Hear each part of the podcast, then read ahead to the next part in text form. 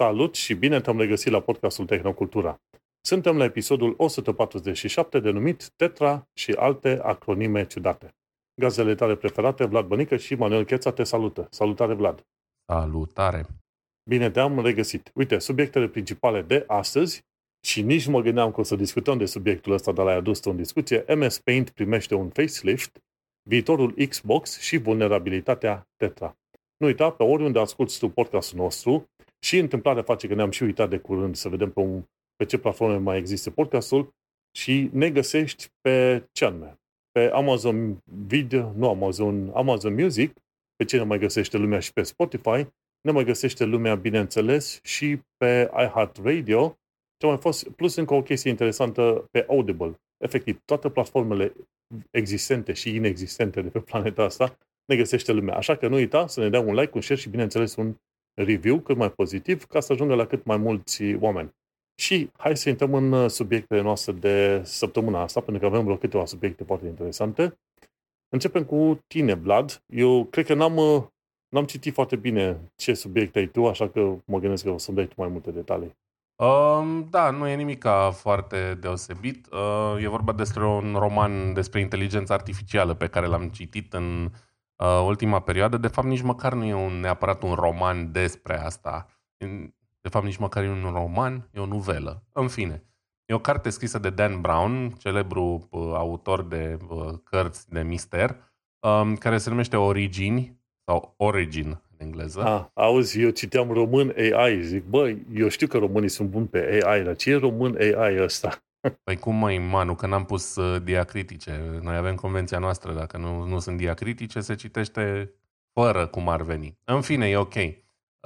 Da, deci e o carte despre, sau care are legătură cumva cu inteligența artificială. N-a fost intenționat. Evident, Dan Brown e destul de celebru, au auzit cam toată lumea de el, dar eu n-am citit până acum nimic de la el și cumva am dat de cartea asta, care cred că e una dintre cele mai noi pe care le-a scris, e din 2017, chiar 3 octombrie, aproape 6 ani fix are cartea asta. Și asta cumva e la fel de interesant. Origin, fără să dau prea multe spoilere, e despre o crimă care are loc în Spania și cel asasinat este un futurist, un mare vizionar care urma să facă o dezvăluire extrem de importantă cu impact major asupra omenirii legată de originile umanității și de drumul pe care se îndreaptă umanitatea de acum încolo. O poveste interesantă, începe destul de lent, la un moment dat m-am plictisit și am zis, bă, nu știu dacă reușesc să duc cartea asta la capăt, pe urmă a început să fie interesantă și am citit-o și mi s-a părut foarte interesant că deși are 6 ani cartea asta, cum spuneam, am găsit niște elemente în ea pe care le-am citit mult mai recent în cărți de genul Life 3.0. Pentru că există o componentă de inteligență artificială în cartea aia, fără să spoiluiesc prea multe, e un personaj care este practic un fel de asistent robot.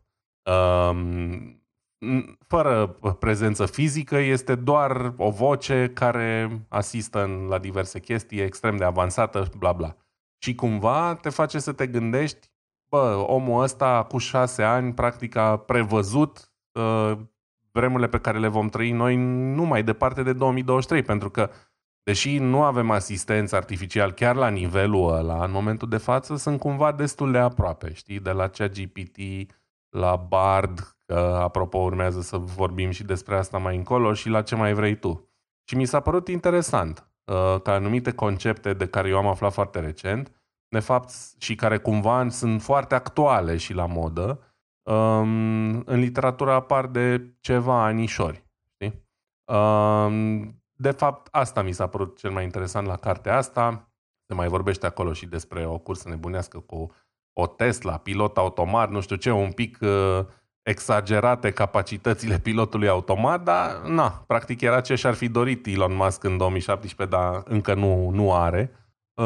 Și oricum o carte simpatică, dacă vă plac genul ăsta de romane de mister cu componentă de toate felurile, religioasă, științifică, e și o crimă acolo și așa mai departe. Chiar simpatică cartea asta. Cam asta am făcut eu. Deci, efectiv, tehnologic, în afară de ce fac pe la serviciu, nimic deosebit, dar am citit din nou despre tehnologii care nu mai sunt neapărat ale viitorului. Dar uite că în 2017 erau. Când stau și mă gândesc că citeam când eram copil Jules Verne, care vorbea, nu știu, despre chestii care s-au întâmplat 100 de ani mai încolo sau mai mult, unele dintre ele, și acum citești chestii care au fost scrise abia acum abia 7 ani, știi? Sau 6 ani. Da, vezi cum discutăm noi la un moment dat de inovație, nu? Inovația, până la urmă, pe termen scurt este exagerată, efectele ei sunt exagerate, dar după pe termen lung, efectele ei sunt subestimate.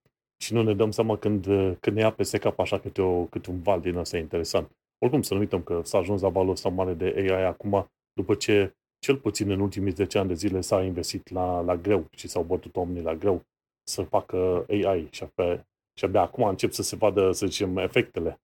Absolut, doar că n-a fost până în ultimul an în discursul public aproape deloc chestia asta. De asta zic că acum este și un subiect la modă și cumva s-a potrivit la țang. Exact, chiar bună potrivirea asta.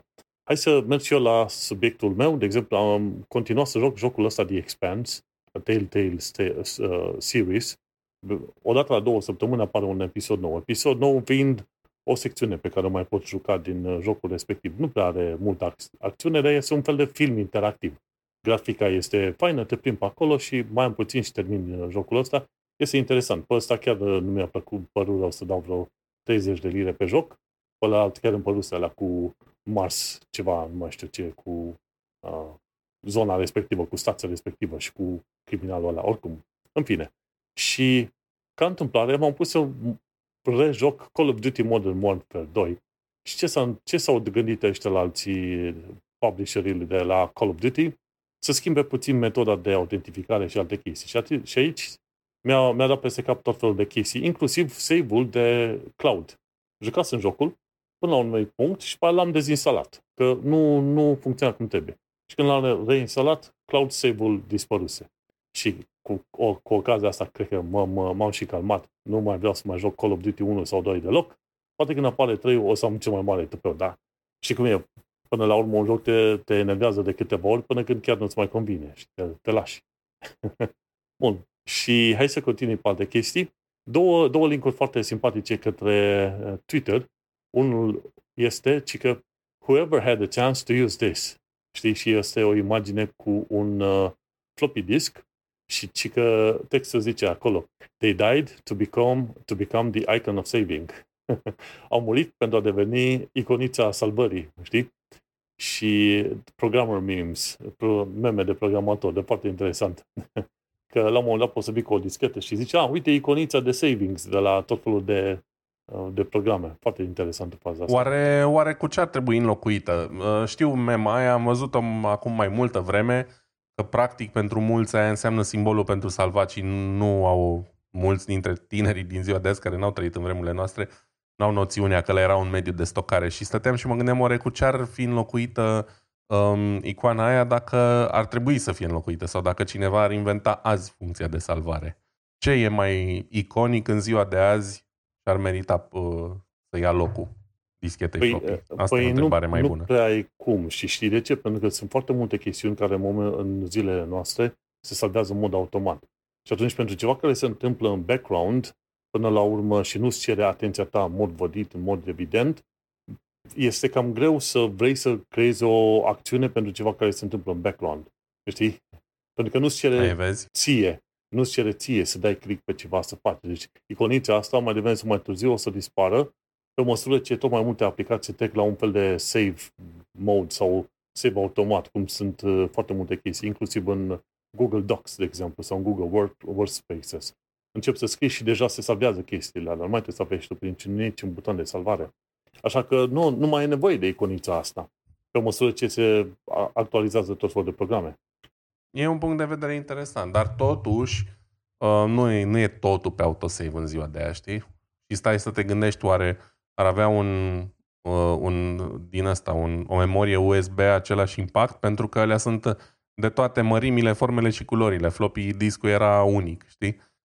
Discurile optice iarăși sunt depășite, să zicem, deci singura variantă ar fi, nu știu, un NVMe flash drive sau un stick USB. Știi cum este? Dar fiindcă lumea cam trecut de la partea de hardware, știi că înainte toată lumea era mare brânză de impresionată de hardware. Acum lumea este mai mult sau mai puțin impresionată sau interesată de chestiunile software. Și așa că ce va trebui să faci să treci pe iconițe, gen un fel de checkmark, un checkmark cu o săgeată atașată, ceva de genul ăsta, știi? Ceva care este ceva mai universal și care nu este legat direct de chestiunile de hardware, da? Pentru că gândește-te acum o tonă de oameni își trăiesc viața pe internet și sunt chiar în zilele noastre. Sunt foarte mulți oameni care n-au nicio idee de ce fel de procesor e în calculatorul ăla lor sau ceva. Deci, deși de-ar fi așteptat să fie mai în temă, de fapt nu. Sunt foarte mulți care nu au treaba asta și sunt deja strict legați de internet. Ideea de sistem de operare și ceea ce poate să facă Windows în zilele noastre, pentru foarte mulți oameni e așa, nițel absent. E doar o fereastră prin care se conectează la internet, ceva de genul ăsta, știi? Și de-aia, cred că ar merge ceva mai abstract. Probabil ceva de genul ăsta. Dar nouă ne trezesc amintiri, pentru că la un moment dat trebuia să ai nu știu câte dischete, 3 sau 10 dischete, să instalezi un joc din ăla amărât și pixelat. Ne-am trecut pe acolo. Scoți discheta, bagi discheta, scoți și bagi. Disactivă treaba. Și, da, am pățit și așa. Când am decompus melodia mai multe bucăți, una dintre ele să nu meargă și atunci să nu poți recompune melodia. Da. Foarte disactiv, da. Am trecut și noi pe acolo. Și următoarea chestie, uite, că 29 de ani de când a fost inventat, de când a fost lansat Adobe Photoshop 3. Și în septembrie 94, în 1994, în septembrie.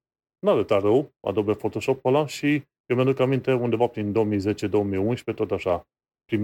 Făceam freelancing pe elance.com și primeam tot felul de website-uri în format în format PSD, Photoshop Files. Și îmi zicea, uite, ăsta e Photoshop-ul făcut după un alt website, vreau ca tu să-mi faci website-ul să arate ca ăla, ca în Photoshop. Și făceam treaba asta, luam un bănuț frumușel, lucrând de acasă. Când încă nici nu era la modă, 2010, 2011, de fapt, mai precis, e la începutul 2011, nu 2010, da? Și lucratul de acasă când încă nu era la modă, nici măcar nu se discuta foarte mult de lucrat de acasă. Dar aia mi-aduce aminte, știi, Photoshop-ul respectiv. Mulți înainte, uite, vezi, e un moment bun și o trecere bună la primul meu subiect principal de astăzi, să zicem, pentru că dacă Photoshop are, nu știu cât, 29 de ani, mă rog, Photoshop 3 are 29 de ani, bănuiesc că prima versiune e mai veche, nu contează așa de mult. Concurentul numărul 1 al lui Photoshop, între ghilimele, cel puțin pentru editorii amatori de poze, și anume aplicația Paint de la Microsoft, care vine preinstalată cu toate versiunile de Windows pe care mi le pot eu aduce aminte, a primit un efectiv nesperat update. Cum zice articolul ăsta de la Ars Technica, Hell Freezes Over, adică un fel de când o zbura porcul, da? Nu se aștepta nimeni ca Paint să primească vreodată asemenea funcționalitate. În ciuda faptului că poate pentru multă vreme Paint pare o chestie așa banală, trivială și inutilă, Microsoft a continuat de-a lungul timpului să o updateze cu funcții nu foarte avansate, dar cât de cât a ținut-o în pas cu vremurile, să spunem. Și acum reintroduce niște funcții mai avansate, să spunem așa, printre care una dintre ele este fix o funcție destul de avansată pe care o întâlnim în Photoshop cam din totdeauna, și anume straturi de imagine, da? Aceste layere pe care utilizatorii de Photoshop le cunosc deja și care înseamnă efectiv faptul că imaginea ta finală nu este compusă dintr-o singură imagine propriu-zisă, ci imaginea finală e compusă din mai multe imagini dispuse pe straturi suprapuse, aceste straturi putând conține, nu știu, o poză cum e aici, cu o pisică, apoi niște text, apoi pe alt strat culorile de fundal sau imaginea de fundal și așa mai departe. În fine, așa funcționează aplicațiile moderne de editare foto și cumva e o chestie pe care nimeni nu și-ar fi imaginat-o că o să primească Photoshop la un moment dat. Până la urmă, de ce nu? Sunt destui oameni și cred că există și acum site-uri dedicate artei făcute în Paint, adică efectiv cu tool-urile alea foarte basic puse la dispoziție de Paint. Altă funcție pe care o primești este suportul pentru grafică de tip PNG. Da? PNG, nu mai știu cum ce înseamnă, ceva Portable Network Graphics sau o chestie de genul ăsta, cred că înseamnă prescurtarea. Da, exact. Ceea ce practic, ce e diferit la formatul PNG față de o poză normală e că poți să ai un fundal transparent, adică poți să ai o imagine de, nu știu, 500 pe 500 de pixeli în care doar în centru ai efectiv ceva, iar fundalul nu este alb ca la o fotografie în format JPEG sau orice alt format clasic, ci este transparent și atunci poți să-l suprapui peste alt layer. Efectiv, PNG e foarte important pentru lucrul ăsta cu layere, de fapt. Despre asta. Știu că în MS Paint, la un moment dat puteai salva imaginea, mi se pare, doar în BMP, în formatul ăla mai vechi. Acum da, poți să salvezi mai multe formate, nu? Da, BMP sau bitmap e practic harta de bits necomprimată. E echivalentul, cred eu, formatului audio WAV, da? În care ai waveform-ul necomprimat. Bitmap-ul e echivalentul ăsta foarte primitiv, da? De mod de a stoca fotografiile fără compresie. Cred că zero compresie sau foarte mică. JPEG e un format comprimat în care ai, nu știu, whatever, 80-90% din informația aia, dar la o dimensiune mult, mult, mult mai mică. Iar PNG îți permite background-ul transparent. Deci dacă ai o poză de buletin, să zicem, dacă ai în format JPEG, în jurul caracterului tău, pozei feței tale, ai un fundal alb, în PNG fundalul e transparent și poți să-l suprapui peste altceva. În fine, ce e și mai interesant e că cred că deja au băgat și funcția asta, care are și o funcție super avansată. Văd că update-ul ăsta e din august și anume faptul că Paint a căpătat niște funcții din astea destul de avansate bazate pe whatever AI, dacă vrei să-i spui așa. De exemplu, funcția de scoatere de fundal. Dacă ai o poză cu un caracter, un personaj, o persoană, da? Cu ajutorul funcției astea poți literalmente să scoți tot ce e în fundal din fotografia respectivă și să rămână în poză doar personajul. O funcție pe care, de exemplu, o oferă și iOS pe penultima versiune de soft. Poți face chestia asta din telefon. Și o funcție destul de avansată și oarecum utilă dacă vrei să faci colaje amuzante, meme-uri și așa mai departe. Iarăși o funcție avansată pentru un tool de genul Paint, știi? Că despre asta e vorba până la urmă și te-ai gândit că nu prea are nimeni folos pentru așa ceva. Dar uite că ăștia de la Microsoft încearcă totuși să inoveze și Paint-ul. Dacă tot au făcut asta, poate scot și o versiune mișto modernă cu ray tracing la pinball-ul ăla de pe Windows XP, care mi-a mâncat multe ore din viață. Mi-ar plăcea, m-aș bucura să mă mai joc niște pinball în Windows. Și am auzit că vor să mai bage și alte funcții de AI. Acum de când au cu metria asta cu ChatGPT, ăștia de la Microsoft încearcă să implementeze cât mai multe funcții de genul. Și din câte am înțeles, nu știu dacă a primit încă, dar ar urma să primească și ceva capacități din astea generative de imagini. Ceea ce, again, de ce nu până la urmă? Chiar mă uitasem acum să văd dacă MS Paint, pe care l-am eu, aplicația aia care e luată prin Microsoft Store, dacă am, și pare că nu am. Cred că trebuie să fac un re-download sau ceva de genul ăsta, știi? Da, dar, nu știu. Eu am stat pe Mac toată ziua, n-am apucat să verific. Da, dar uite, te poți distra în Paint 3D. Am acum un model 3D a unui animal și mă joc cu el așa în Paint 3D. Deci, efectiv, n-am avut ever nevoie să lucru în Paint 3D în niciun fel de situație, deși mă gândesc că poate avea un beneficiu sau ceva, dar în Paint-ul obișnuit încă n-am văzut schimbările astea. Poate va trebui să mă duc în Microsoft Store să găsesc. Vedem. Important e că se lucrează la treaba asta și oamenii mai devreme sau mai târziu pot să aibă lucrurile astea în calculator. Nu știu cât de util ar fi, dar să știi că, nu, cum ai zis tu, pentru niște meme-uri să faci un GIF acolo ar fi bun. Mai poate sunt copii care le e la îndemână să se joace pe un PC cu Microsoft Paint și le stimulează creativitatea chestia asta. Până la urmă și asta e un lucru pozitiv, de ce nu? Apropo de creativitate, era undeva prin perioada liceului, când mergeam din România, mă duceam vara în Ungaria la taică-miu și el avea un calculator de la foarte vechi, 286, cu Windows 3.1 pe el. Și ce făceam acolo de plictiseală pe calculatorul respectiv undeva seara, era să mă bag în Paint. Aveau Paint, ăla, modelul vechi. Și făceam tot felul de case, căsuțe, castele, tot felul de tâmpenii. Desenam acolo, numai să mai tacă timpul să mă distrez. Cu siguranță și sunt copii care fac asta și în ziua de azi. Eu am istorii vechi așa cu Paint-ul ăsta. Să nu mă uit că am și istorie destul de veche cu basic, limbajul de programare din care se trage Turbo Pascal. Am scris tot felul de programele, câteva jocuri de alea micuțe cu care m-am listat acolo, undeva prin cât? 2000, 2001, toată treaba asta. Dar ce însemna să lucri pe un 286 în perioada respectivă, da? Nebunie totală, da. Am o istorie veche cu Paint. Atunci, dar hai să trecem la ceva mai modern acum. De la The Verge aflăm că Google Bard are extensii. Și este vorba de Bard, e asistentul AI de la Google pe care îl folosesc eu de un timp așa. Și îl folosesc destul de des, mai ales pe tot felul de întrebări pe care le-am eu legate de investiții. Răspunsurile date sunt puțin pe lângă. Adică nu sunt atât de normale și de exacte pe cât te-ai aștepta să fie. Te uiți la niște cifre și vezi că nu-ți dă exact aceleași cifre din rapoarte oficiale și alte chestii. Și atunci te mai duci să mai reverifici și spui, you're wrong, vezi că detaliile astea nu sunt bune. Tot felul de chestii. Dar mă joc cu el, cu asistentul Bard, ca să-mi dau seama de anumite idei, trenduri și alte chestii și să zicem, e ca un fel de asistent din ăla, care săracul nu știe multe, dar face ceva acolo, știi? Deocamdată e încă în punctul ăla, deci are probleme destul de mari cu acuratețea lucrurilor. Și ce a fost interesant astăzi, când m-am băgat pe Bard, m-a anunțat, vezi că avem extensii. Deci eu începeam deja să mă lisez cu ideea de extensii, după ce am văzut anunțul la Bard direct pe site-ul bard.google.com. Înainte să văd că, de fapt, foarte mulți oameni au scris tot felul de surse în astea, tot felul de știri. Și am pus una dintre ele de la Bărți, de exemplu.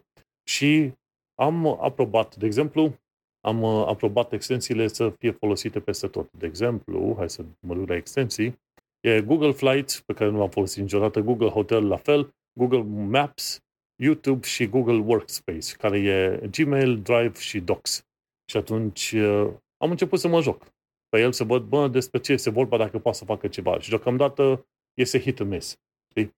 Nu are atât de multe detalii. Ei zic că în momentul în care tu vrei ca asistentul să-ți caute în tot felul de chestiuni legate de tine personal, gen Gmail, Drive, Docs, YouTube, etc., zici Arond și după aia selectezi din listă că e Drive, că e YouTube și spui, hey, YouTube, găsește-mi următoarea chestie sau uite-te la următorul film sau ceva. N-am căutat pentru YouTube, dar m-am jucat foarte mult pe chestia de Gmail și cu Drive. Să văd, dacă reușește să o scoată la capăt, dacă înțelege ce îi cer și ce fac. Și rezultatul este destul de slab, ca să zic așa. Ca prima iterație a extensiilor ăstora, știi? Mi s-ar părea interesant dacă ar funcționa la modul... Am văzut atâtea vorba aia, videouri și podcasturi și așa mai departe pe YouTube... Și să-i spun, nenea Bard, caută-mi în episodul X din podcastul Y ce cărți au fost recomandate, de exemplu. Că sunt la volan, ascult o carte, un podcast pe YouTube, se vorbește de o carte sau de un film sau de orice, o recomandare, până ajung acasă am uitat-o. E evident că nu vreau să mă mai întorc, că nici măcar nu știu la ce minut s-a vorbit. Și asta ar fi o funcție interesantă, dacă ar funcționa.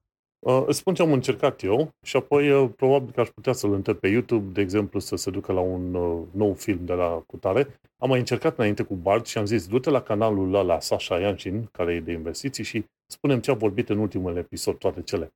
Și mi-a spus ce a vorbit, mi-a dat un sumar, dar despre un alt episod total care n-avea legătură. Deci nu știu cum a reușit și cum a făcut indexare și căutare. Da, ce am făcut eu astăzi a fost să mă uit în Gmail și am spus, măi, Gmail, ultimul e-mail pe care l-am trimis partenere mele, despre ce era vorba. Și spre surprinderea mea, zice, da, ok, ultimul e-mail este aici și mi-a dat o listă de e-mail-uri și s-a discutat despre chestiuni legate de XYZ. Și chestiunile legate de XYZ erau și în română plus engleză, că era vorba de niște documente trimise. Și mi-a făcut cumva sumarizare și de la una și de la alta. Deci nu știu dacă face și translate sau ceva. E ca să folosesc Gmail, extensia de Gmail de la Bard, dar trebuie să mă bag în Gmail Settings și să-i accept personalizare. Să-i accept Smart Features plus personalizare. Că dacă nu-i accepti feature-ul ăla, Google Bard se pare că nu se bagă să îți verifice e-mail-urile. Și a fost relativ ok. Și am zis la un moment dat, ok, vezi că am un e-mail primit de la firma de închiriere și mi-a dat un PDF, spune-mi ce chirie îmi cere în PDF-ul respectiv. Și mi-a zis, ce îmi pare rău, dar nu pot să citesc PDF-uri.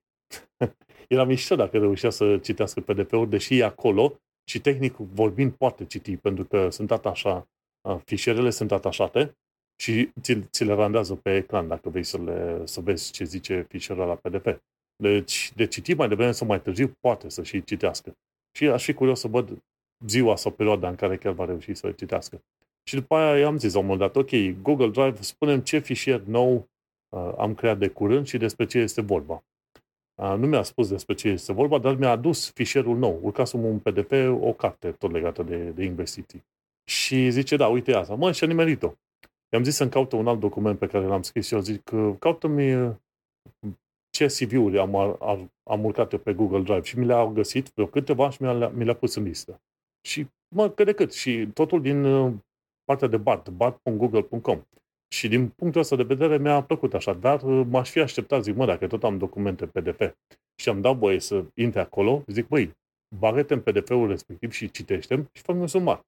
O să încerc pe viitor să mai fac anumite variante din asta și, dar i-am zis la un moment dat, zic, du-te în zona, în folderul de e-mail-uri numit XYZ și zi-mi câte e-mail-uri am acolo, la care bard/gmail îmi zice, îmi pare rău, dar informația asta nu este publică. Păi, cum mă? Eu ți-am dat voie să intri în asta, tu deja îmi dai detalii de e-mail personale și pe aia vii și îmi spui, bă, informația nu este publică. Mai într-un fel... E poate mai bine că nu se bagă prea adânc, dar acum nu avem nicio garanție că el n-a scanat deja informația aia pentru viitor, da? Să zicem așa. Ce să zic? Dacă chiar nu o citește și chiar nu accesează că sunt niște limite puse acolo, poate nu e cel mai rău lucru, da? Ei, să-ți dea ție voie să dai o bifă dacă tot e. Băi, chiar vreau să citești documentele, da. Să-mi dai un review la chestiile astea, știi? Pentru că poate vrea la un moment dat, poate că primești la un moment dat un document legal în PDF și cum e, de exemplu, un contact la bancă sau ceva de genul ăsta și, ok, tu citești, dar nu e garantat că tu și înțelegi ce citești. Și zici, băi, Bard, ia citește documentul ăsta și vreau ca tu să acționezi ca un avocat din țara cutare, pe domeniul cutare, dă-mi indicii legate de lucrurile care ar fi problematice în PDF-ul sau în contactul ăsta, știi? Deci, până în punctul ăla aș vrea cumva să se ajungă pe acolo, deși lumea zice că Bard e cumva mult în urma GPT. Dar acum, n-am ce să zic. Cum au zis, ca o primă interacție e așa, e amestecat. Nu o opinie prea bună, nici prea rea, cumva pe acolo. Abia a început. Probabil în timp o să-și dea seama ceva mai bine ce e de exersat și de făcut. Plus că întotdeauna zic ăștia, la orice fel de model din asta generativ, este că trebuie să îi dai informații și pe aia să și corectezi. Să spui, băi, este informație bună, nu este informație bună și să și corectezi pe măsura asta. Deci să-i permiți să învețe cumva mai mult. Uh-huh. Și vedem cum este. Deci cam asta e cu Google Bard. Undeva între. E distractiv, dar nu foarte util. Pentru că la un moment dat am și zis. Zic că uită-te în calendar și efectiv cumva Gmail-ul are o aplicație mică de calendar atașat. Și am zis, uite-te în calendar și spunem ce meeting-uri am în viitor. Nimic. Deci îmi pare rău, nu pot să găsesc. Dar în schimb i-am zis, zic, uite, vezi că am un e-mail de la un pub din Londra, spunem și mie despre ce e vorba în e-mailul primit de la pubul respectiv și a spus, zice, vezi că e-mailul ăla te anunță că ai un meeting săptămâna asta la ora D și în meeting-ul respectiv se numește XYZ. Băi, și a zis, a nimerit binișor. Deci nu e total inutil, dar deocamdată e o chestie de aia, gen, băi, uite, am descoperit o chestie pe jos, mă uit la ea, mă distrez și cumva probabil mă și plictisesc după 50 minute. Deocamdată e la stadiul ăla, știi? Uh-huh. Și uite ce vreau să mai zic tot legat de AI, este că Competition and Markets Authority din UK a creat 7 principii legate pentru AI. Și ăștia în UK sunt cumva... interesați, nu numai interesați, să zicem, neapărat de AI, dar sunt interesați cât de cât de tehnologie destul de avansată. Să nu uităm, undeva prin 2025 deja au zis că vor permite mașini autonome în UK. Deja există lege, știi? Deci puțin înainte, ca să zicem așa. Și atunci guvernul UK a cerut Competition and Markets Authority, e ceva sub nivelul guvernului, să verifice AI-ul și să creeze o serie de principii pentru toți cei care furnizează servicii de AI. Și prin tot felul de principii ar fi accountability, deci poți să iei la rost, access, ai acces la tot felul de inputs, la chestiuni care le bagi în model, diversitate, alegere, flexibilitate, să nu fi anticompetitiv și, bineînțeles, transparență, știi? Și transparența este vorba de riscurile și limitările pe care le au aceste modele. Și sunt niște chestiuni de bun simț relativ așa. Dar să nu uităm că CMA, Competition and Markets Authority, are putere chiar foarte mare pe UK, mai ales în ceea ce se întâmplă pe domeniul de tehnologie și pe online. Și, bineînțeles, și tot ce înseamnă de markets, piețe, efectiv. Deci, de la supermarketuri până la Google. Acopere destul de mult. Și e bine că sunt și cu gândul așa cumva la viitor. Sunt curios să văd. Astea sunt doar principii. Mai devreme sau mai târziu o să ne așteptăm la niște reguli ceva mai stricte din partea CMA când este vorba de AI. Deci, într-un fel sau în altul, se legiferează cumva sau se stabilește cumva în prezența AI mai puternic așa, cel puțin în viața din UK. Și cam asta am vrut de zis despre, cum îi zice, AI și Google Bard deocamdată. Interesant, în Germania încă nu poți plăti peste tot cu cardul, deci aici mai avem un pic de lucrat până trecem de anii 90.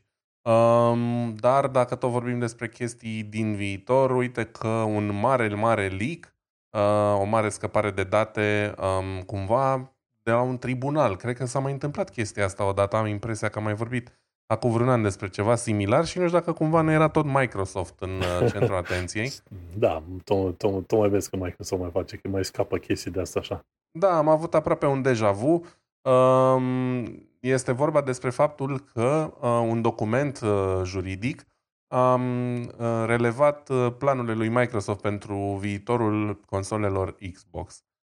Pe mine personal nu mă pasionează Xbox, am avut și eu vreo două la un moment dat, dar momentan sunt de părere că PlayStation e mai interesant, așa că o să vorbesc doar despre chestiile care totuși sunt interesante pentru viitorul general al consolelor, mai mult decât pentru păi Xbox da, de-aia mă bucur că ai pus tu, că eu nu sunt deloc interesat de console. Consolele îmi cer să am niște manete și din alea și televizor și nu vreau nici de unele, așa că go away, adică go away. Ia, vorbește-ne de console. Go away încă nu, imediat, dar până atunci o să povestesc un pic de ce mi s-a părut mie interesant aici. În primul rând e vorba de faptul că ar fi vorba de o consolă hibrid, adică o consolă care urmează să fie puternic susținută de servicii cloud. O chestie pe care au tot încercat-o diversi până acum, de la Nvidia, la Google, cu Stadia, la cine Dumnezeu, mulți. Au tot încercat să mute consolele în online și până acum nu prea a avut succes manevra asta. De asta mă miră puțin că Microsoft mizează pe chestia asta, pentru că nu prea suntem în punctul ăla. Adică, ok, hardware-ul e suficient de puternic încât să duc așa ceva, dar peste tot problema a fost, adică au fost două probleme. Unul la mână, oamenii vor să aibă jocul lor la ei în casă, da? Nu undeva în cloud și cumva faptul că multe dintre serviciile astea au fost cancelate de timpuriu n-a ajutat deloc încrederea în ele, dimpotrivă. Apoi, evident, s-a vorbit foarte mult de latency, mai ales când jucăm jocuri competitive, din cauza conexiunilor Ethernet, pur și simplu nu ai cum să treci peste un anumit grad de latență, o anumită întârziere care uneori e insesizabilă, iar în alte jocuri e de-a dreptul enervantă și le face de nejucat. De asta sunt curios ce înseamnă exact consola asta hibrid, adică în ce măsură va fi făcută procesarea local versus cloud. Despre asta nu știm încă mare lucru, dar e de urmărit. Da. Hai să vin eu cu o părere din asta mai controversată. Hai să facem comparație între jocurile astea online și cu curentul electric. Da? La curent electric, toată lumea l-are acum, dar au fost momente în care nu toată lumea avea curent electric. Da? Mi-aduc aminte și în anii 90 mergeam la țară, în Moldova, n-aveau curent electric, stăteam la lampă. Am prins și momente din alea, da? Și atunci, ce s-a întâmplat? Acum toată lumea are curent electric și întâmplarea face că ai și acele cutii, sunt cutii de stradă, unde mai sunt transformatoare, de obicei sunt pe stâlpi sau pe unde mai sunt pe acolo, înțelegi? Distribuire de curent electric către zonă, către străzi, către o stradă sau către mai multe case la un loc. Și atunci, n-ar fi imposibil să te gândești că tot acolo unde există o asemenea cutiuță din asta de telefonie. Ai văzut cum este la asta de internet? Că în multe locuri, cel puțin pe UK am văzut pe aici, sunt efectiv cutiuțe din asta din loc în loc unde au legături de telefonie sau chiar de internet. Și atunci, lângă una din aia se pot instala probabil și niște servere locale pentru chestiuni și servicii locale. Și mai devreme sau mai târziu ar fi posibil, acum doar în mintea mea deocamdată, da? Ar fi posibil să ai așa ceva, în așa fel încât, în loc să tu să comunici calculatorul tău pentru chestiile astea online, să comunici cu internetul de departe, voi comunica cu ceva foarte local, cu tine pe acolo. Nu știu cum ar rezolva treaba asta să transmiți semnalul, să zicem, când joci un joc cu cineva din Africa sau cu cineva din SUA, din Europa, ce vrei tu pe acolo, cum se transmite semnalul ăsta, dar mai ales în materie de, ce știu, jucat jocuri, cine știe, ai putea vedea la un moment dat apărând o clădire în cartierul tău și nu știi despre ce e vorba și ar fi un fel de centrală din aia de electrică, dar de fapt e servere. Acum zic și eu. Da, înțeleg punctul tău de vedere, dar și dacă s-ar ajunge vreodată la așa ceva, probabil că nu putem vorbi de viitorul apropiat, ci mai degrabă de, nu știu, a doua generație de console de acum încolo minim. E un punct de vedere. În fine, ideea e că, având în vedere experiența actuală cu jucatul în cloud, nu mi se pare neapărat cea mai bună manevră. Poate știe Microsoft ceva ce noi nu știm, sau poate sistemul ăsta hibrid înseamnă că, nu știu, mare parte din procesare va avea loc local și în cloud urmează să se întâmple, nu știu, alte lucruri. Rămâne de văzut. Ce mai e iarăși interesant e că încă nu s-a stabilit cine va fi furnizorul de CPU, de procesor pentru consola asta și discuția sau dezbaterea va fi între un procesor X64 AMD, pentru că scrie aici în paranteză Zen 6 și e vorba de arhitectura celor de la AMD. Xbox-ul actual funcționează tot pe un procesor Zen 3, dacă nu mă înșel, sau un CPU de la ARM 64, vezi? Din nou o chestie interesantă. Se pune problema ca și în lumea consolelor să se treacă pe procesoare ARM. Dacă se ia decizia asta, AMD, unul la mână, are o mare problemă, pentru că AMD se bazează foarte mult pe venitul din console și, în general, arhitectura x86 are o mare problemă, pentru că s-ar putea încet, încet să fie împins afară de faptul că arhitectura ARM e cel puțin la fel de performantă, cu consum mai redus de energie. Cine știe? Rămâne de văzut, dar oricum foarte interesant. Procesorul grafic, iarăși, se vorbește de un design, o coproducție, să zicem așa, între AMD și Microsoft. Deci va avea ceva putere de procesare video, ceea ce, iarăși, mă duce din nou cu gândul ce înseamnă exact consola asta hibridă în cloud. Da, chestii de genul ăsta. Aici mai scrie Balancing the desire for flexible, programmable ML silicon versus high-performance silicon for targeted workloads. Adică trebuie să fie ceva foarte customizabil, din câte înțeleg eu. Probabil că e nevoie iarăși de ceva mai puțin mainstream aici. Se vorbește din nou de ray tracing, de nouă generație, dynamic global illumination și așa mai departe. Asta practic e o listă de decizii care trebuie luate dacă vor fi implementate sau nu. Și mi se pare interesant că se vorbește deja despre chestia asta. E evident că, deși generația actuală de console are cât, abia 2 ani jumate, ceva de genul, se vorbește deja despre generația viitoare și e interesant să vedem la ce detaliu sau ce anume se discută aici. Și totodată documentul ăsta mai vorbește și despre faptul că urmează să fie lansat un update la generația actuală de console, consola Xbox Series, urât nume, în care avem două modele, modelul X și modelul S. Modelul X e la cel mai performant, modelul S e ceva mai slăbut, să zicem așa, varianta light. Și se presupune că viitorul Xbox Series X, care va urma să fie lansat la sfârșitul 2024, deci peste ceva mai mult de un an, va renunța complet la drive-ul optic. Series X-ul actual, dacă nu mă înșel, are un Blu-ray drive, Series S-ul nu are nicio unitate optică, iar în curând nu va mai exista nici măcar la Series X unitate optică, ceea ce, într-un fel, dacă vine cu niște reduceri de preț, e binevenit. Pe de altă parte, iarăși puteți să-mi spuneți că sunt un dinozaur bătrân, dar eu sunt de părere că unitățile optice pe console și-au rostul lor, pentru că, din nou, dacă ești colecționar și dacă vrei să te asiguri că colecția ta de jocuri va mai fi acolo și peste 20 de ani, e singura variantă. Pentru că jocurile online nu vor fi suportate mai mult de, nu știu, 3, 4, 5 ani după durata de viața dispozitivului.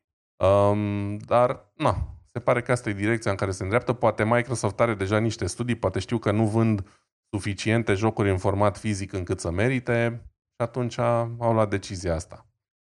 Deci, interesant cum se prefigurează viitoarea generație de console. Evident că ceva similar putem să ne așteptăm și de la PlayStation. Și dacă tu spuneai, Manu, că pe tine nu te interesează consolele, uite, eu îți spun de ce m-am gândit în ultima vreme că consolele au un viitor, deși li se prefigura sfârșitul chiar de la generația asta. Multă lume spunea cu 10 ani aproape că cel mai probabil PlayStation 4, Xbox One e ultima generație de console și așa mai departe. N-a fost să fie și nu va fi. Și îți spun de ce. În condițiile în care o placă video decentă costă mai mult decât o consolă completă, nu are cum să nu fie o piață pentru așa ceva. Unul la mână. Doi la mână. Sistemul de operare Windows este într-o continuă debandadă. Nu a devenit sistemul de operare perfect pentru jocuri. Dimpotrivă, tot timpul mai apar bug-uri și acum și la Starfield am înțeles că au fost niște discuții că nu știu ce update de Windows a dat peste cap Starfield-ul și așa mai departe. Deci PC Master Race e departe de a fi o realitate și eu îți spun sincer, după ce computerul ăsta va deveni de nefolosit din punct de vedere gaming, mă voi întoarce probabil la consolă full-time și PC-ul voi păstra doar pentru ceva joculețe online. Pentru că pur și simplu nu văd de ce aș da atât de mulți bani pe o placă video doar când pot să iau o consolă care le face pe toate. Și asta e părerea mea. Tot timpul m-am considerat mai degrabă un PC gamer, dar la cum arată piața actualmente nu mai are sens din punct de vedere financiar să fac chestia asta. Păi uite, o chestie de genul ăsta o vorbește și Jay Susens. Am în partea de știri pe scurt, știi? Și zice, băi, problema în industria modernă de gaming este că totul este mult prea scump. Tot ce se promovează la o tonă de review-uri online sunt produsele cele mai high-end, că sunt procesoare, că e placă video, că e placă de bază. Și zicea Jay zicea, băi, înainte la $250 avea o placă video de rupea locul. Și adevărul e că știu treaba asta, că undeva prin 2009-2010 îmi luasem o placă video, dădusem efectiv 1.000 de lei pe aia. Și zice că îți face și mâncare, nu? Și, într-adevăr, la $250 aveai cea mai tare placă video. Și acum ți se promovează plăci video la $1.000. Care ce vrei să facă alea atât de super mega extraordinar față de alea de 250? Ce s-a întâmplat? Tot fel de specificații bune au fost luate de la alea de mai de jos, mutate cumva pe câteva niveluri mai sus și la procesoare plăci video ce vrei tu și acum ți se promovează cea mai scumpă variantă, ca fiind cea mai bună și varianta pe care trebuie să te duci. Și chiar și Jay zicea, băi, eu să mă orientez mai mult pe varianta mid și low range, pentru că este o nesimțire foarte mare ce se întâmplă în toată industria asta de IT și PC gaming. Și aici e foarte mare dreptate. Pentru că dacă ajungi să vezi că o placă video e $1.000, mai bine cumperi o consolă și ai terminat toată povestea, nu? Da, am vorbit de multe ori despre chestia asta noi aici. Pot spune că am luat fața lui Jay Susens, deși el are 10 milioane de abonați și noi avem doar câteva sute de urmăritori, dar am prefigurat chestia asta de mai demult și am mai spus noi că lucrurile nu se îndreaptă în cea mai bună direcție și mai mult decât atât tot ce se promovează în online, da, în influencing, să zicem așa, un termen oribil, se întâmplă pentru cele mai scumpe produse și efectiv categoriile de plăci video care pot rula un joc cât de cât decent și la un preț decent a dispărut. Țin minte, vorbim de acum foarte mulți ani, da? 15-20 de ani, mi-am cumpărat o placă video, nici nu mai știu, NVIDIA H100, whatever, cu $200 pe vremea aia, da? Care $200 însemnau cam tot €50, așa, cu 15 ani, mai mult sau mai puțin. Da, un salariu pe lună, da. Da, dar erau €50, adică nu erau avere până la urmă și placa aia era suficient de ok încât să ruleze cele mai noi jocuri, chiar dacă la detalii mediu spre scăzut. Acum nici măcar nu mai e opțiunea asta, știi? Plăcile video care sunt capabile să ruleze jocuri la detalii medii și care costă sub €300 sunt de acum 7 ani, știi? Adică aproape că nu mai e alternative noi, să zicem așa. Care da, uite-te la Starfield, de exemplu, nu? Starfield are problema asta. Chiar și dacă vrei la detalii medii, o să ai probleme chiar și cu plăci video mai noi, gen 30-70, 30-80. Păi am 2070-ul ăsta și m-am uitat de curiozitate la niște review-uri, că mă bătea gândul să văd, iau Starfield, nu-l iau, poate îl iau, între ghilimele, așa, și mă uitam, bă, cât de bine rulează și am fost șocat să văd că cu toate detaliile la maxim și așa mai departe, e de nejucat pe un 2070, mi se pare incredibil, știi? Trebuie să pui dynamic, resolution, toate chestiile alea ca să meargă ok. Aici vorbim și de o proastă optimizare a jocului, dar chiar și așa, dacă cineva ar avea o placă de acum 5 ani mai slăbuță, n-are nicio șansă, știi? Absolut nicio șansă nu are să joace jocul ăla decent. Și da. Asta e o problemuță. Când ai o consolă, ai garanția că minim 7 ani de acum încolo, dacă nu mai mulți, o să poți juca orice joc iese pe consola aia fără probleme, știi? Fără să-ți bați capul. Și de fapt asta e marea atracție a consolelor, mai presus de orice altceva, cred eu. Mm-hmm. Uite, vreau să fac o mică paranteză legată de AMD, că ziceai că ei sunt cumva la risc cu faptul că depind de X86. Da, în mare parte, cel puțin pe partea de CPU, pe gaming obișnuit și probabil și pe server, au probleme de asta, dar chiar m-am uitat la AMD, de exemplu, pe partea de tot felul de produse. Și AMD de curând a cumpărat și Xilinx, nu știu dacă știi firma Xilinx, ei sunt foarte mult pe chestii din asta de servere, de data center și ce vrei tu pe acolo. Măi, și prin ăștia AMD s-a extins, că de exemplu acum AMD are acceleratoare DPU, are acceleratoare adaptive, da? Smart NIC, System on Modules, System on Chips, FPGA și ce mai știu, mai sunt chestiunile obișnuite, gen procesoare pe care le-am aflat noi, pe care le știm eu acolo, dar se extind, nu mai rămân limitați așa numai pe x86. Și când mai a dus capul pe ăștia de la AMD, când am mai cumpărat și firma asta Xilinx, și se extind puțin și pe alte părți. Probabil și ei bănuiesc că nu e bine să rămâi numai pe x86. Absolut, nu mă gândeam că or să sărăcească sau că or să dea faliment, dar e o sursă importantă de venit. Se vând zeci, dacă nu sute de milioane de console în fiecare generație. Și dacă toate consolele astea au procesoare AMD, cum e cazul, pentru că și ei, Xbox și PlayStation, au chipuri AMD, înseamnă automat niște miliarde de dolari pentru ei, știi?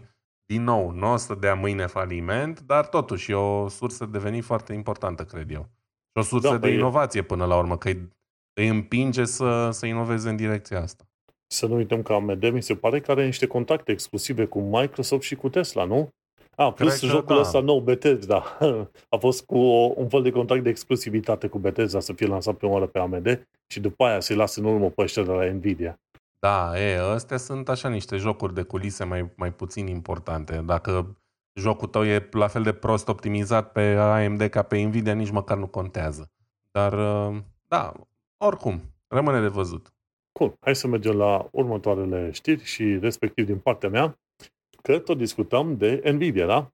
De la The Register am aflat că pe trimestru, cel puțin pe al doilea trimestru din anul ăsta, NVIDIA a trimis 900 de tone de plăci video. Gândește-te ce înseamnă aia, 900 de tone de plăci video. Oare le calculează greutatea cu tot cu cooler sau nu? Că ele fără cooler nu cântăresc mai nimic. Cu tot. Da, e cu tot cu cooler, îți dai seama. Că dacă era 900 de tone numai de chipuri, atunci, într-adevăr, probabil începeam cu aia strict, înțelegi? Dar e cu coolere și e vorba, de fapt, nu e numai de coolere, că se emite în unități de 8 GPU-uri pentru servere, știi? Și pe asta au calculat ei, da? Și atunci de aia s-a ajuns la 900 de tone. În stilul ăsta, 900 de tone nu pare a fi extraordinar de mult, dar totuși e mult așa și să nu uităm că NVIDIA nu face față la câte cerere are în momentul de față, pentru că la rândul său, NVIDIA depinde de taiwanezi, de TSMC, care la rândul lor nu pot să facă față și au trebuit să renunțe la anumite comenzi. Și că toată nebunia asta pe cloud și cu AI-ul o să dureze 1 sau 2 ani de zile. Cam așa, după aia se mai calmează lumea pe acolo. Dar m-a distrat să văd, băi, uite cât de multe chestii. Imaginează-ți 900 de tone numai de plăci video trimise peste tot. Prin lume. E ceva. Și, bine, verificarea sau cercetarea asta a fost făcută de către o firmă, stai să mă uit acum, numită Omdia. Și ei au făcut un market research, știi? legat de cloud și data center și așa au ajuns ei la niște calcule, interesante, știi? Și chiar zicea la un moment dat, uite, de exemplu, raportul spune că 300.000 de procesoare din asta grafice, NVIDIA H100, a fost shipuite și astea 300.000 de NVIDIA H100 au cântărit efectiv 900 de tone. De ce? Pentru că zice că fiecare asemenea placă video cu coolerul are 3 kg. Și atunci de-aia s-a ajuns la suma asta enormă. Mm. Dar H100, mi se pare că e da, uite aici scrie, $21,000. Să-ți dai seama ce foame mare au, cel puțin, mi se pare că Meta a cumpărat foarte mult, dar și alte firme. Ce foame mare, Meta și probabil și AWS de la Amazon. Au foame atât de mare legată de plăcile astea video și nici nu te miră de ce ăștia de la Nvidia ziceau, da, o să ne fie foarte bine, pe următorii 2 ani de zile o să rupem piața. Și adevărul e că așa este, rup piața pentru că nu sunt în stare să creeze deocamdată pe măsură ce cererea așa, crescut așa de mult. $21,000 fiecare asemenea placă video. Îți dai seama că e pentru chestiuni de AI și pentru procesare video în cloud. Interesant număr, ca să zic așa. Da. Hai să mergem la următoarea mea știre, legată de vulnerabilitatea Tetra. Nu știu dacă ai auzit de Tetra, dar uite că ai auzit tu astăzi. Dar de Tetra Pak. Tetra Pak, da. Ei, ideea este că nici eu nu știam de chestia asta, până de curând, când am văzut la filmulețul ăsta de la Computer File. Apropo, recomand canalul de YouTube Computer File, pentru că explică tot felul de chestii legate de calculator. Știi cum? Le explică ca pentru cel mai prost om de pe planeta asta. Și îmi place extraordinar de mult, pentru că și desenează, îți arată cum merge de la una la alta, este ușor de înțeles tot ce zic oamenii aia. De fiecare dată când apare un film nou, îl urmăresc. Nu contează că e 5 minute sau că e jumătate de oră de lung, una, două mă bag pe Computer File și urmăresc ce zic oamenii acolo. Vulnerabilitatea asta Tetra este legată de sistemele astea de comunicare prin radio pe care poliție, armata, tot felul de firme din asta de petroliere și sisteme medicale și inclusiv diverse autorități din Europa folosesc. Deci și teoretic aceste sisteme de comunicare prin radio ar trebui să fie securizate. Care este marea problemă? Problema mare cu aceste sisteme este că protocolul de criptare este secret. Tot felul de firme producătoare de stații pentru poliție, armată și alte instituții de securitate sunt obligate, firmele respective, să semneze un fel de NDA, Non-Disclosure Agreement, un fel de înțelegere că ei nu vor publica nicăieri algoritmul respectiv. Problema cu algoritmii ăștia secreți este că mai devreme sau mai târziu nu ajung secreți și pentru că se descoperă cum funcționează, oamenii ar putea, nu relativ ușor, dar ar putea destul de ușor să spargă criptarea respectivă și, bineînțeles, să spioneze tot felul de discuții pe care le au autoritățile. Da? Inclusiv când ești în război pe acolo. Că s-a comunicat și acum foarte mult în invazia Rusiei asupra Ucrainei. Efectiv, o bună parte dintre generalii ruși care au murit din cauza faptului că se făceau comunicări necriptate prin radiourile lor. Ucrainienii, fiind deja antrenați de către trupele NATO, știau foarte bine rolul comunicării criptate. Okay? Gândește-te când, chiar dacă ai comunicare criptată, totuși cineva este în stare să-ți monitorizeze activitățile militare. Okay? Acolo când urmează să fie trimis un atac cu rachetă, cu tancul, cu ce vrei tu pe acolo. Ei, și aici intră în rol vulnerabilitatea asta Tetra și ce mai probabil, Tetra vine, stai să mă uit pe descriere mai degrabă, că Tetra vine de la Terrestrial Trunked Radio și este vorba de radio terestru, efectiv transmis din stație în stație, cum ar veni. Și aia vine de la Terrestrial Trunked Radio, ăla e Tetra. Și atunci este vorba de o vulnerabilitate sau un set de vulnerabilități denumite Tetra Burst, adică spargerea Tetra. Și au descoperit mai multe probleme. Ajungem și la problemele descoperite. Problema este că acest algoritm de criptare fiind secret, nu au putut să-l verifice cercetătorii, să-și dea seama dacă e o problemă sau nu cu el. Și aici e mică, mare problemă în toate chestiile astea care țin de comunicările criptate. Atâta timp cât algoritmul nu este open source, să-l vadă toată lumea și să-și dea seama care ar fi problemele și să-și aducă un feedback, să spună, băi, uite, aici poți îmbunătăți și aici poți să schimbi niște chestii, nu se știe dacă algoritmii respectivi sunt cu adevărat utili. Și tocmai de aceea și tipii ăștia de la Tetra Burst au zis, băi, uite, se pare că nu este, am reușit să descoperim câteva metodă prin care am putut sparge semnalele astea și să ne dăm seama cine și ce a vorbit, ok, pe acolo. Ori cel puțin pe câmpul de luptă, dacă ai nevoie să comunici în mod securizat cu unitățile tale militare, ești game over dacă dușmanul știe ce comunicat. Și de vreme ce s-au prezentat vulnerabilitățile astea, nu și detaliile precise, sunt șanse foarte mari că cel puțin pe conflict acolo, în Ucraina versus Rusia, în momentul de față, deja chestiile astea să înceapă să fie implementate. Și chiar și filmul ăla de pe YouTube, chiar spun oamenii, băi, dacă ai un algoritm care este făcut public, asta nu înseamnă că e mai ușor de spart decât dacă îl ții secret. Nu, îl publici, o mulțime de oameni, că sunt foarte mulți pasionați de open source, vor sări și vor aduce, să zicem, valoare. Vor spune, măi, cum putem face chestia asta mai bine? Și atunci se face din ce în ce mai bine și poți să-l folosești. Da? Cum este AES. Inițial WPA era suficient de bun să ai parolă la Wi-Fi și s-a descoperit că se poate face brute force. Poți să-l spargi, nu? Și după aia s-a trecut pe WPA2 și după aia comunicări în sistem securizat cu AES. Sau, de exemplu, nu știu dacă știi, dacă ai auzit de criptarea asta, MD5. Și s-a folosit foarte des. Și efectiv MD5 se folosește ca un fel de CRC checksum. Să se știe dacă s-a modificat vreun caracter sau poate chiar vreun bit într-un program. Și atunci cu CRC checksum îți dai seama dacă s-a modificat sau nu. Inițial se credea că MD5, protocolul ăsta de criptare, e bun, că nu o să știe nimeni. Acum e un tabel online, poți să pui orice cod de criptare MD5 și îți poate afla, sunt șanse să-ți afle textul, origine. Și așa s-a trecut la AES, care este un protocol de criptare ceva mai puternic.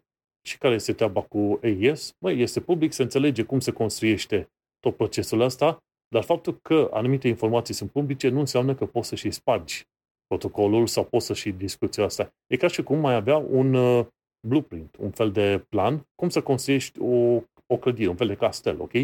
Odată ce planul respectiv este prezentat public, toată lumea spune, băi, uite, faci ca zidul castelului să fie de 20 de metri, bun, în castel faci beton armat și așa și așa. Și vine așa comunitatea, își aduce cele mai bune idei, alții testează și încearcă să distrugă un asemenea zid și în felul ăsta construiești mai bun. Când ai un grup, o comunitate, oricât de deștept și de tare ar fi ei, gândesc ei că fac ei un castel mai bun, este cam greu să te pui cu întreaga comunitate de open source, înțelegi? Și așa s-a descoperit până acum. Și mi se pare că problemele, vulnerabilitățile au fost deja comunicate și, interesantă chestie, au fost cumva comunicate pe 2022. Deci, deși știrea asta a apărut recent, cel puțin pe Computer File, vulnerabilitățile sunt pe 2022, că e CVE, liniuță 2022, știi? Și așa se comunică, CVE, liniuță anul, liniuță specificul, știi? Și, de exemplu, The Air Interface Encryption a fost spartă și s-a descoperit, se rupe autenticitatea, efectiv, chestia aia. Știi? După aia, un alt algoritm folosit, TA1, are un backdoor și asta înseamnă că pe baza acelui backdoor se poate face brute forcing să afli detaliile respective. Și ce mai sunt pe acolo? Ideea este că în cazul ăsta nici măcar nu se știe algoritmul, dar pe baza modului în care a fost implementat se poate descoperi cum funcționează. Și tot ce au trebuit să facă, au trebuit să găsească niște dispozitive care nu aplicau algoritmul în modul cel mai strict posibil. Și atunci au găsit o mică breșă și pe aia au mers pe mai departe și-au dat seama de multe chestiuni. Și e foarte interesant acum modul în care au niște filmulețe pe site-ul ăla care am pus acolo și sunt tot fel de știri aici, știi? De exemplu, cel puțin pe SUA și pe UK, cine folosește sistemul ăsta Tetra, înseamnă că efectiv, toți polițiștii pot fi urmăriți pentru cine are asemenea sisteme din asta. Oricum, foarte, foarte interesantă chestia și mai aflăm și noi de faptul că, de fapt, autoritățile nu folosesc aceleași rețele pe care le folosesc oamenii obișnuiți. Știi? sau nu același stil de a vorbi, că nu, îți dai seama, trebuie să fie protejat și asigurat. Dar uite că nu sunt. Și nu știu când se vor aplica niște update-uri. E foarte curios. Și asta e la nivel de Europa, ca să zicem. E o problemă la nivel de Europa, nu numai într-un loc sau două. Și cam atât cu asta. Hai să mergem la știri pe scurt. Te bucură, nu? Acum că aflăm că autoritățile deja pot fi hăcuițe. Nu, acum merge invers, știi? Eu știam de fapt de sistemul Tetra, nu știam că în cazul ăsta la asta se referă. Am mai auzit noțiunea de stații Tetra. În general, toate, și în România și peste tot, toate instituțiile care folosesc transmisii radio mai nouă le-au codate în sistemul ăsta, de la poliție, la ambulanță, la căile ferate și ce mai fi.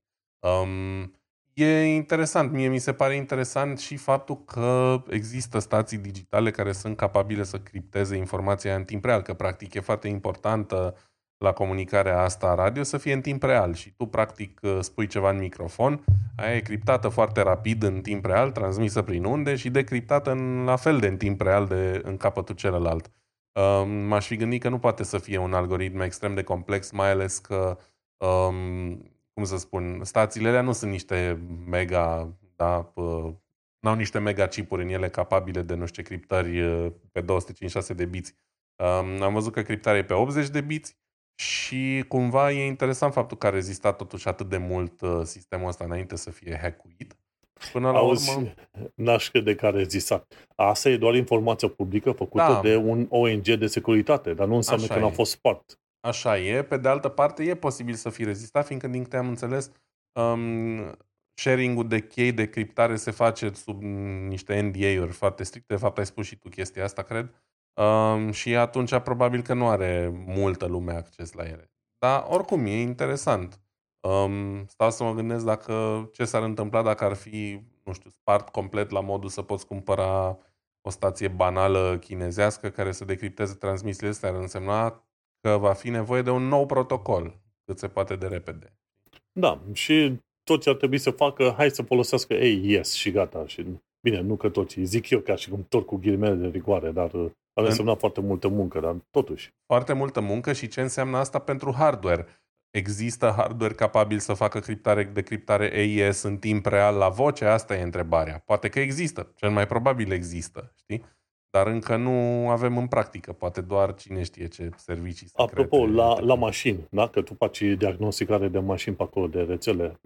Da. Mașinile când își fac update-uri și primesc update-uri și tot felul de informații de la serverele, de la producători, ele oricum au comunicare, nu? Tot au comunicare, dar mă gândesc că nu prin Tetra, nu? Prin internetul obișnuit, cu securizat. Da, e comunicare Ethernet obișnuită prin mai multe protocoale, inclusiv HTTPS și așa mai departe. Și acolo se face un schimb de chei, totul e criptat, îți dai seama, securitatea datelor e foarte importantă când ai de-a face cu niște monștri de 2 tone și care dacă, cineva preia controlul lor, pot face multe pagube. Și dar protocolele sunt standard.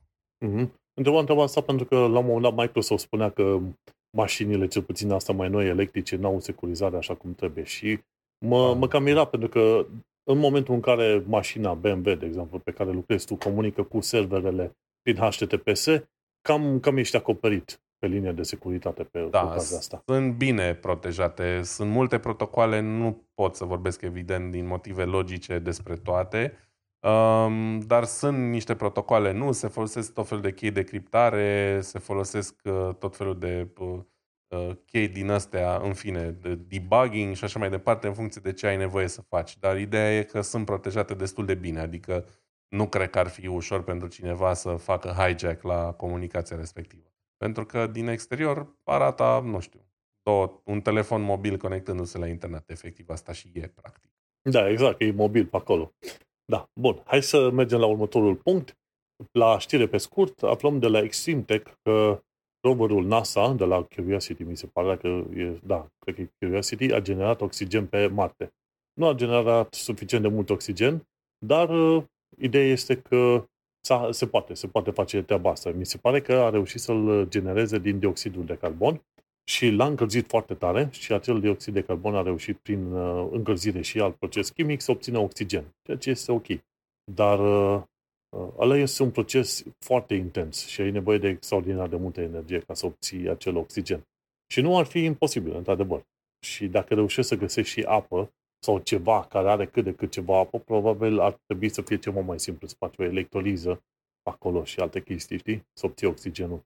Dar, cel puțin din punct de vedere științific și ingineresc, e posibil. Tu ai nevoie să trimiți suficient de multe, să zicem, fabrici acolo și suficient de multă energie ca să poată să lucreze chestiile alea, să le facă, știi?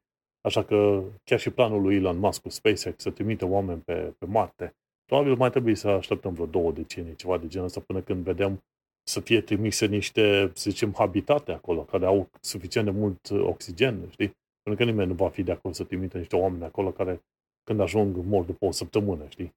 Îți dai seama ce s-ar întâmpla. Bun, hai să mergem pe ultima chestie și că, uite, terminăm în voie bună articolul ăsta. De la Wall Street Journal aflăm că X pe bani, adică Twitter, cumva Elon Musk zicea că ar vrea să ceară bani de la oameni ca să folosească, știi? Și ăla o să fie punctul probabil în care o să mă dea afară de pe Twitter sau ceva. Că eu folosesc Twitter-ul în special ca să trimit niște link-uri acolo pentru show notes sau să mai urmăresc vreo 2-3 oameni. Dar dacă nici aia nu se poate pe Twitter, nu e nimic. Mergem pe alte platformă. În mine e greu să cred totuși că va putea să ceară bani de la toți utilizatorii. E clar că, nu știu, probabil jumate din ei vor dispărea, mai ales având în vedere că se presupune că jumate din conturi sunt boți. Știi? Dar rămâne de văzut. Știi cum e? Știi cum? Noi suntem învățați să ne mutăm de pe o platformă în alta, știi? Îți dai seama, pentru Elon Musk care a dat 40 de miliarde, poate mult. Zice, băi, dacă am dat eu 40, nu puteți da și voi vreo 1-2. Eu trăiesc bine mersi fără Twitter de ceva luni bune. Am și uitat că nu mai am Twitter sau că există Twitter, n-am uitat. Că mai primesc câte un link, câte una alta, dar da, e foarte ok și fără nicio problemă. Nu vă faceți griji. Exact, foarte bine. Bun, și cu asta am terminat. Ceva shameless plugs, dacă ai ceva de zis, Vlad? N-am nimic, doar că mă duc în concediu. Ne vedem în concediu. Atât. Nu, nici vă zic unde, dar ne vedem. Bravo, foarte bine. Poate într-o zi cu soare, într-un viitor, îmi face și noi întâlnire cu fanii Tehnocultura, cine știe, cum mai fac ăștia, influencerii, știi? Va fi cam greu, având în vedere că noi suntem internaționali și suntem separați de vreo 1000 de kilometri și majoritatea ascultătorilor noștri sunt la încă 1500 de kilometri în România. Va fi greu, dar nu imposibil, poate încercăm. Da, nimic nu-i promis. Ok, în cazul meu, lumea mă poate găsi pe manuelcheța.com, unde am podcastul Un Român în Londra. Mulțumim fain, iar noi ne mai auzim pe data viitoare. Pa, pa! Numai bine, ciao!